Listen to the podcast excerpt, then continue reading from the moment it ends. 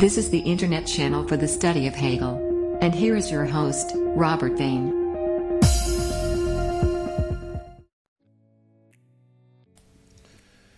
I had a particular reason to start studying Hegel. Even though I was a student of philosophy, it wasn't self evident that I needed to read Hegel. I was reading Thomas Aquinas and Aristotle and Plato. I was interested in the philosophy of the ancient world. Now, what makes Hegel so fascinating? First of all, I think I became obsessed with Hegel because it takes so much time and effort to understand him. The complexity of his work, the obscurity even of his German text, can be fascinating on a personal level. But that in itself is not very inviting. To me personally, however, it was and still is quite true. The art of interpreting a philosophical text reaches its highest level in the case of Hegel's writings. All of the labor that you need to put into understanding Hegel has, however, also a solid revenue. I believe that understanding Hegel always is accompanied by an improved understanding of the world, of our culture, of ourselves. One might disagree with him in every respect, but you get a feeling that nothing is overlooked. It's dazzling. Everything is there. There's hardly any original thought that we have that Hegel did not anticipate, formulate, and show to be inadequate. Some people, especially in my Dutch tradition of neo Hegelianism, didn't even try to be original. Philosophy to them meant rewriting and editing Hegel applying the system to new problems. A quote from the German philosopher Richard Kroner is uh, very illustrative in that respect. Understanding Hegel means understanding that he cannot be surpassed. He said that in the 1920s. That goes even beyond the famous dictum that the entire history of philosophy consists of nothing but footnotes to Plato. It doesn't mean that Hegel is the only philosopher one should read. I have read Plato and Aristotle and Thomas and Immanuel Kant, and I try to keep up with contemporary philosophy as well. I always had a special interest in the Jewish philosophy of Martin Buber, of Emmanuel Levinas, and Emil Fackenheim. I like reading Heidegger, Derrida, Badiou, Agamben, and Zizek, and lately I even had a renewed interest in English philosophy. John Locke, David Hume, but also Rawls and others. I'm indebted to all of them, but none of them have pages that are so delightfully complex, so crammed with obscure brilliance as Hegel's.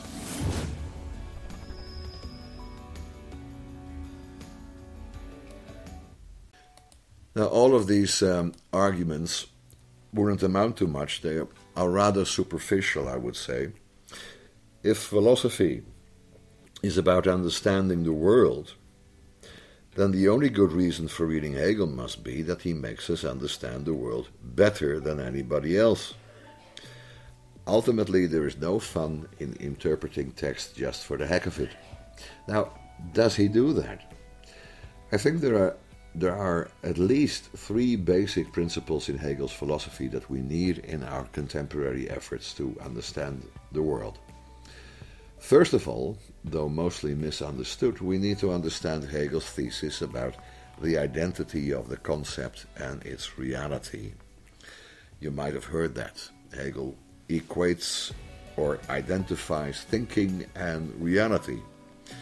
Now, that is badly misunderstood if we just take that as a statement of principle by itself. That is, if we mean by that that the subjective idea that we have is identical to the material reality out there. Hegel never said that. Understanding what he did say turns out to be a very prosperous enterprise. You might remember that some Marxist philosopher has said, well, um, the end of all philosophical idealism, that of Hegel especially, um, uh, comes around when you are standing in the street and some truck drives towards you. Well, you can't say that truck is merely part of my uh, thinking, so I can just stand here and wish the truck away. No, of course, you have to uh, get out of the way and save your life. So reality enforces itself upon you, and you can never identify that with your thinking. But that is not what Hegel meant. He didn't mean to say that our subjective, personal concepts, the ideas in our mind, are simply out there also. Let me try briefly to sketch it out to give you a preliminary idea. At least you can say that our modes of thinking and the reality that we live in are not fully divergent. There is not a gap to be bridged. Our way of thinking and knowing, our whole being, is part of the world we know. Now you can approach that from many perspectives. Um, as a specimen of nature, we find within ourselves a growing understanding of the world that is in some way a product of the world itself. In Hegel's terminology, nature comes to self understanding within us.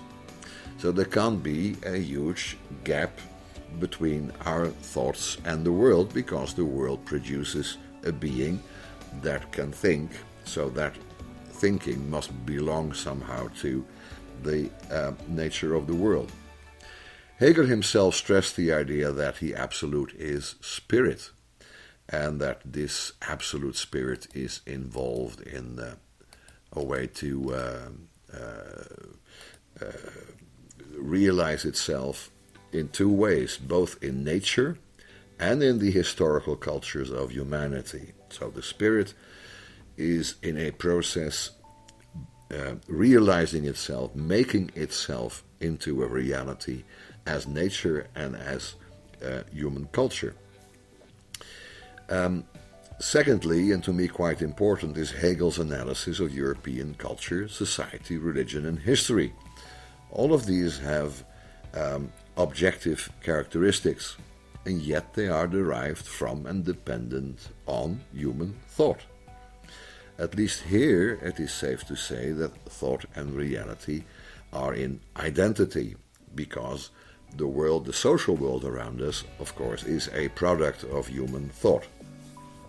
Now, that is not without consequences, especially because the concept in Hegel's philosophy is not just a ideal shape of things, and certainly not a justification of things as they are. Let's take a concept of um, property, for instance, um, a concept that Hegel deals with in his philosophy of right. The concept for uh, the concept of property is not simply an expression of the status quo, of whatever is in the world, it's also a basis for critique. The concept expresses the rational content of the world. It is a critique of the way we think, act, and live within our contemporary social institutions. So there is a critique of current ideologies, including the so called neoliberalism that Fukuyama tried to ground on Hegel's philosophy. Hegel's philosophy provides a critique of the illusions of our modern political culture. This critical aspect of Hegel's social philosophy and ethics is not immediately apparent, but it is required by the very nature of Begriff, the concept. And by the way, this explains why Hegel could say that whenever the concept differed from reality, it was too bad for reality. That is to say, that our version of reality, our perception of reality, might differ quite a lot from the concept of reality, but that means that uh, this difference should be explained um, as the difference between the inherent rationality of reality and reality as we experience it. So reality was in a way lacking its fulfillment. It was not completely doing what its own concept um, was about. Now, that is not an expression of what is called subjective idealism. That is what we talked about before, that uh, we simply say that our thoughts are also real. No, it's a strong affirmation of the normative value that is inherent in the pure concept.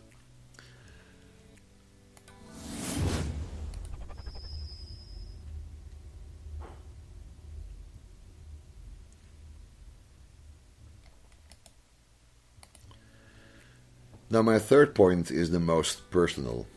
Of course, philosophy is and should be a science. Therefore, it's an academic discipline, and as such, it aims, Uh, its aims and contents go beyond the purely personal. Nevertheless, philosophy remains a search for wisdom, and it attracts many people beyond the pale of academic pursuits precisely because it expresses the universal human quest for truth, goodness, and beauty. Of course, Hegel warns us against any philosophy that tries to be reassuring or comforting or merely entertaining. Not because those aims are unworthy, but because comfort can only be found ultimately in the truth. And truth can only be found in what Hegel called the hard labor of the concept. I found that understanding Hegel also meant uh, improving my understanding of my own life of course not in its psychological and social particulars, but in its universality as a social being, as a product of European culture, as a spiritual being. That is why ultimately Hegel is worth the effort. And there is a simple dialectical argument to prove that, even if you're not convinced by my three previous arguments. They say that Hegel is the most important philosopher that ever lived he is certainly the most difficult to refute. So there you have the dialect dialectical argument. Precisely by arguing with and even against Hegel, you can develop your own ideas and positions to its to their highest possible level. Hegel is the best sparring partner for philosophy you can imagine. He is the most critical interrogator you can ever hope to find. If you really understand why you need to differ from Hegel, chances are that you have stumbled upon a meaningful truth for the present. Hegel is a difficult philosopher, so you need to do some groundwork in order to uh, be able to read Hegel, but it's certainly worth the effort, and I would encourage you to do so. Um, I'm going to explain in one of my next uh, contributions why it is necessary to have a teacher to introduce you to Hegel, why it is nearly impossible to just start reading Hegel and figure him out on your own. This is the internet channel for the study of Hegel.